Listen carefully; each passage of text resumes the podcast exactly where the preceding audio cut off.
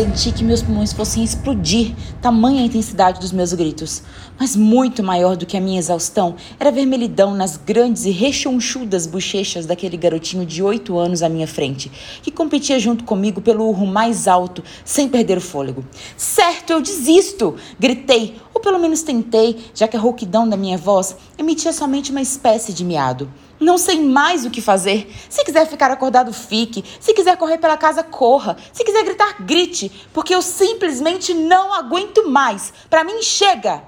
Não, não ouse ter dó daquele protótipo de ser humano. Acredite, eu sou a vítima aqui.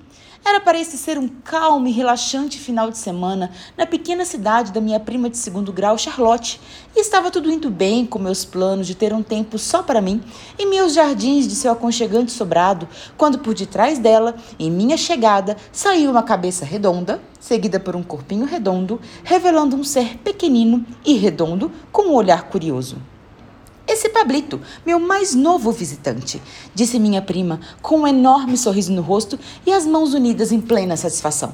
Eu já tinha ouvido falar que Charlotte transformara sua casa em uma espécie de lar temporário para crianças órfãs ou que haviam sido retiradas de seus pais por algum motivo judicial. O pequeno abrigo da cidade não tinha espaço para cuidar de todas as crianças e jovens necessitados, e por isso, minha prima, cujo enorme coração eu sempre invejei, de uma forma boa, se é que há uma boa forma de se invejar, se ofereceu para receber uma ou duas crianças de tempos em tempos, até que elas conseguissem um lar definitivo. Tendo recebido a autorização das autoridades, o que não foi difícil, já que sempre foi uma cidadã modelo, sendo conhecida por todos por seus trabalhos em prol da comunidade, sua vida de solteira foi modificada completamente com a presença frequente de crianças e adolescentes que, de tempos em tempos, se tornavam seus hóspedes. Não, meu coração não é feito de pedra e eu não tenho problemas com crianças. Elas que não vão com muito com a minha cara. Por isso eu, usualmente, fico desconfortável perto delas. E provavelmente, farejando meu coração disparado, com certeza identifico uma presa fácil. Eu não estou sendo dramática, eu juro. Foi exatamente o que aconteceu quando meus olhos cruzaram com os de Pablito, que, ao lado da minha prima, não falou uma só palavra e só ficou a me observar. Não se preocupe, disse Charlotte, sorrindo e passando o braço ao redor dos ombros dele. Esse pequenino é um pouco tímido, mas logo serão grandes amigos, tenho certeza. Venha, vamos colocar sua mala no quarto que preparei para você. Abri um meio sorriso, engoli um seco, tentando identificar em qual parte da nossa comunicação prévia eu havia perdido a importante informação de que ela estava, nesse período, com uma criança em sua casa. Afinal de contas, eu havia comentado que estava precisando ardentemente de um descanso, e foi nessa sequência que ela ofereceu suas acomodações tranquilas e relaxantes. Eu claramente não incluíra dividir meu espaço com um ser de 8 anos em meu cardápio de atividades tranquilas e relaxantes. Hum. Devo admitir que durante o primeiro dia eu realmente achei que fôssemos conseguir coexistir na mesma casa, já que o garoto não falava uma palavra e se limitava a me encarar de longe. Ok, estranho, mas suportável. Mas o caos foi instaurado quando, na noite do primeiro dia, minha prima simplesmente apareceu na porta do meu quarto enquanto eu tomava uma deliciosa xícara de café com avelã, toda arrumada, informando que teria de dar uma rápida saída e que deixaria Pablito aos meus cuidados. Como é que é? perguntei, com os olhos arregalados, já sentindo meu estômago embrulhar e o suor escorrer pela minha testa. Tenho de comparecer a uma pequena festa beneficente que ajudei a organizar. Não é um grande evento, mas toda doação é útil aos centros comunitários da cidade. Chamei Pablito, mas ele se recusa terminantemente a sair. E sabendo que você com certeza vai preferir ficar em casa, sei que posso contar com sua ajuda para ficar de olho nele. Mas Charlotte, você sabe que eu não sei lidar com crianças e principalmente com essa, ele nem fala comigo. Ora, minha querida, não se preocupe, sei que vocês vão se entender. Afinal, tem mais em comum do que imagina. E sem me dar tempo de sequer entender sua fala, seguiu em direção à porta e foi embora. Tenho a sensação de ter ficado horas paralisada, com medo de respirar alto demais e ser ouvida pela criança que deveria estar espreitando pela casa. Mas ao ouvir a movimentação da igreja que ficava perto da casa da minha prima, soube que não haviam passado mais de alguns minutos do meu pânico. Ok, meu único trabalho é garantir que a criança esteja aqui quando Charlotte chegar, pensei. Hum, não deve ser muito difícil. Basta deixar que ele fique por lá e o tempo logo vai passar. Estava me sentindo extremamente orgulhosa da conclusão que havia chegado quando senti meu estômago roncar. Foi quando percebi que era hora de jantar e o garoto devia também estar com fome. Era o que me faltava. Unindo toda a coragem que havia me restado, levantei-me devagar e andei pelo corredor, tentando fazer o mínimo de barulho possível até chegar no quarto onde Pablito estava instalado. Respirando fundo, dei três batidinhas na porta e esperei alguma resposta. Nada. Dei novamente três batidinhas na porta e aguardei novamente. Nada. Me sentindo desconfortável pela ausência de sinal de vida vindo do outro lado, dei mais três batidinhas na porta e girei a maçaneta vagarosamente à medida que colocava meu rosto para dentro do quarto. Percebi que minha prima havia transformado aquele cômodo em um verdadeiro paraíso infantil.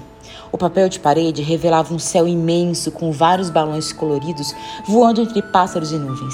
No chão claro, um tapete representando o mapa de uma cidade imaginária formava uma rota que levava da cama até o pequeno guarda-roupa, onde havia uma espécie de mural com a foto de várias crianças com a minha prima, provavelmente aquelas que já haviam passado por aquele lar temporário.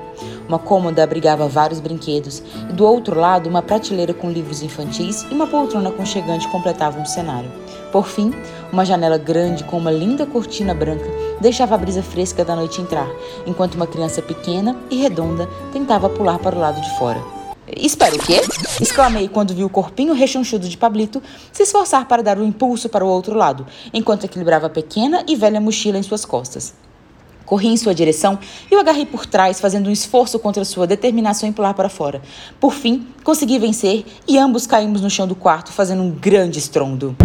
O que você fez? gritou o menino revoltado em minha direção, mostrando pela primeira vez a sua voz para mim. Eu estava quase conseguindo. Você está completamente louco? Indaguei, passando a mão pelo meu ombro, por cima do qual acabei caindo. Esse quarto está no segundo andar, menino. Você podia ter se machucado feio. Eu não sou burro, retrucou ele, enquanto tentava ficar de pé, fazendo contrapeso com a mochila que parecia pesada. Por isso fiz uma corda com os lençóis.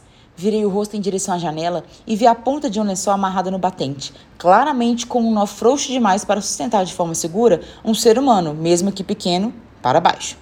Não seja ridículo, aquilo ali não ia te aguentar. E o que te importa isso? retrucou com uma audácia impressionante para um garotinho. Você tem a sua vida e devia cuidar dela. Eu posso me cuidar sozinho. E é isso que vou fazer. Não preciso de ninguém. E falando isso, foi em direção à porta, cambaleando com sua mochila, me deixando atônita ainda no chão. Tratei de me levantar rapidamente e fui atrás dele, a tempo de vê-lo tentar alcançar a fechadura superior da porta da frente. Mas o que é que você tem na cabeça, garoto? Perguntei, enquanto o empurrava para longe da porta e me certificava que estava tudo devidamente trancado. Qual o seu problema? O meu problema? O meu problema é você que está me atrasando. Daqui a pouco o único trem noturno sai e eu tenho que estar nele. Ora, faça-me o favor. Você não acha realmente que eu vou te deixar sair assim e ir embora, sem mais nem menos, não é? Você não precisa deixar, disse com um olhar desafiador. E subitamente correu para a cozinha. Fui mais rápida e consegui chegar na porta de trás antes dele, passando a chave duas vezes e colocando-a no meu bolso, com um sorriso de vitória no rosto. Bufando, ele olhou para os lados e, de repente, saiu em disparada para a sala de estar. Indo atrás, cheguei a tempo de puxá-lo da janela aberta, pela qual estava tentando pular. Fechando-a com estrondo, segurei-o pelos ombros, me abaixei em sua altura e perguntei: Mas afinal de contas, menino, pare de tentar fugir. Aqui é o melhor lugar para você estar nesse momento. Ao ouvir minha fala, o garoto pareceu se transformar. Aumentou a frequência da sua respiração de uma forma estranha e, subitamente, começou a berrar. Colocando as mãos nos meus ouvidos, eu implorava: pare de gritar! Mas ele parecia não me ouvir. Continuou cada vez mais alto.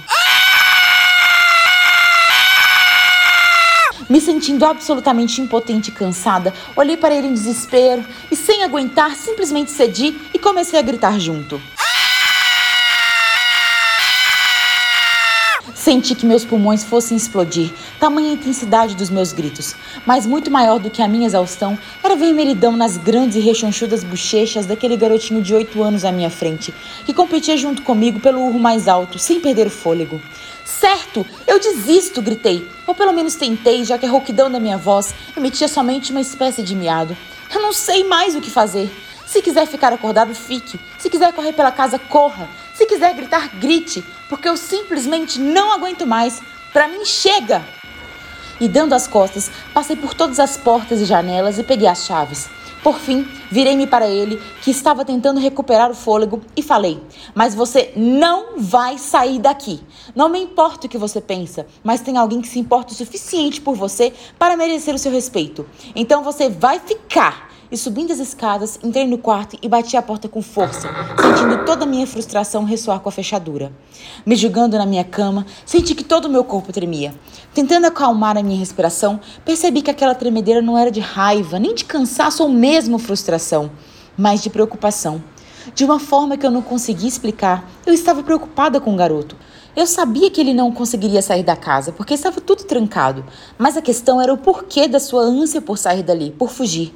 Subitamente senti uma semelhança incontestável com ele, saindo de cidade em cidade em busca de algo. Vocês têm mais em comum do que imaginam, disse Charlotte. Percebi que quando disse que alguém se importava com ele, não referia a minha prima, mas sim a mim. Com o coração apertado por algo que não conseguia explicar ao certo, abri a porta do quarto e desci a escada vagarosamente, observando o silêncio ser quebrado gradualmente por um som abafado, mas constante, de choro.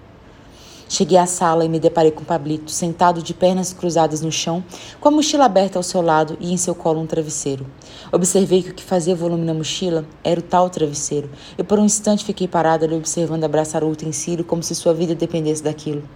Me aproximei vagarosamente com medo de fazê-lo se afastar, mas não parecia que ele sequer estava sentindo a minha presença.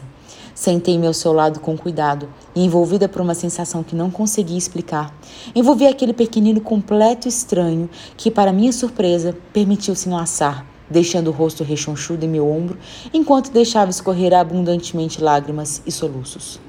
Não sei por quanto tempo ficamos ali, mas gradualmente seu choro foi reduzindo e ficamos no silêncio, ele em meus braços e eu em seu enorme pequeno universo.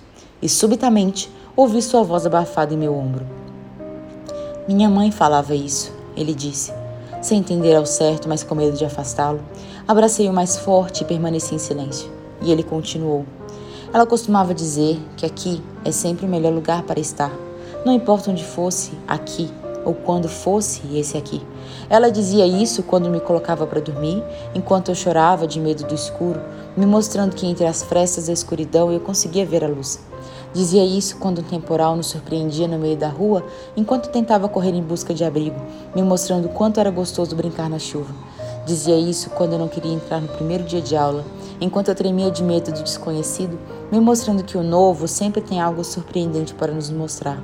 Disse isso quando me explicou o que significava câncer, me avisando que cada aqui seria muito mais especial, já que seria o nosso pequeno recorte de eternidade. Disse isso quando me via chorar escondido ao vê-la sem cabelos e cada dia mais fraca, me lembrando que cada amanhecer valia a pena ser comemorado. Disse isso quando, da cama do hospital, com pouca força para pegar minha mão, me contou que aqui sempre foi o melhor lugar, porque tinha minha companhia para compartilhar os melhores momentos da vida. Ela também tinha cheiro de avelã, como você. Dando uma pausa para um soluço que veio sem ser convidado, continuou. Ela disse que aqui falou, apontando seu coração.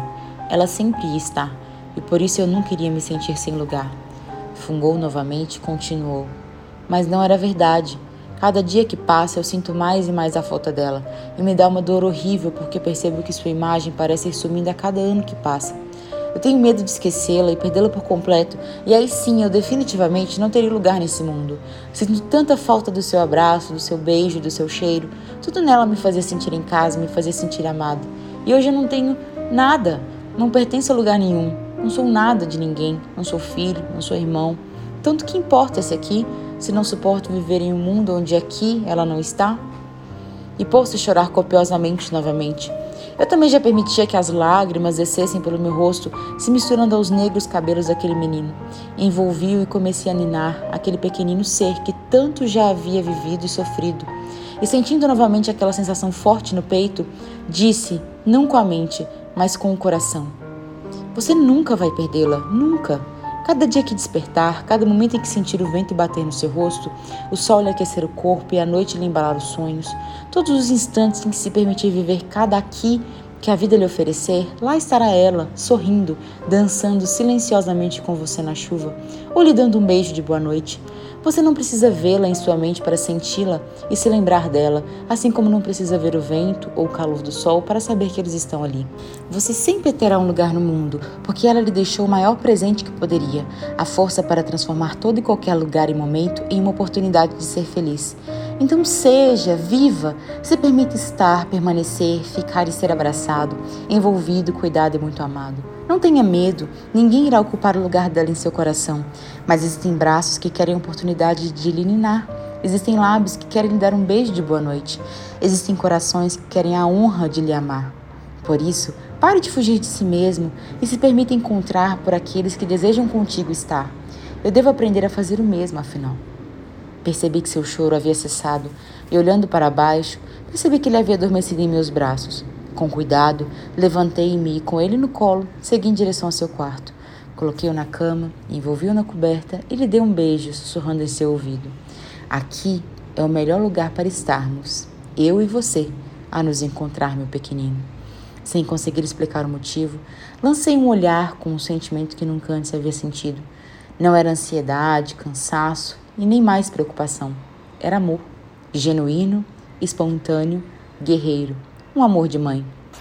Olhei através da janela do quarto, me deixando envolver por aquele sentimento, deixando que o barulho da chuva que se iniciara me enlaçasse.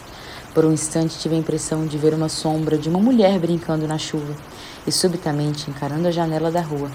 Senti meu corpo se arrepiar, mas quando tentei focar o olhar, aquela sombra desapareceu, deixando apenas paz e um aroma de avelã.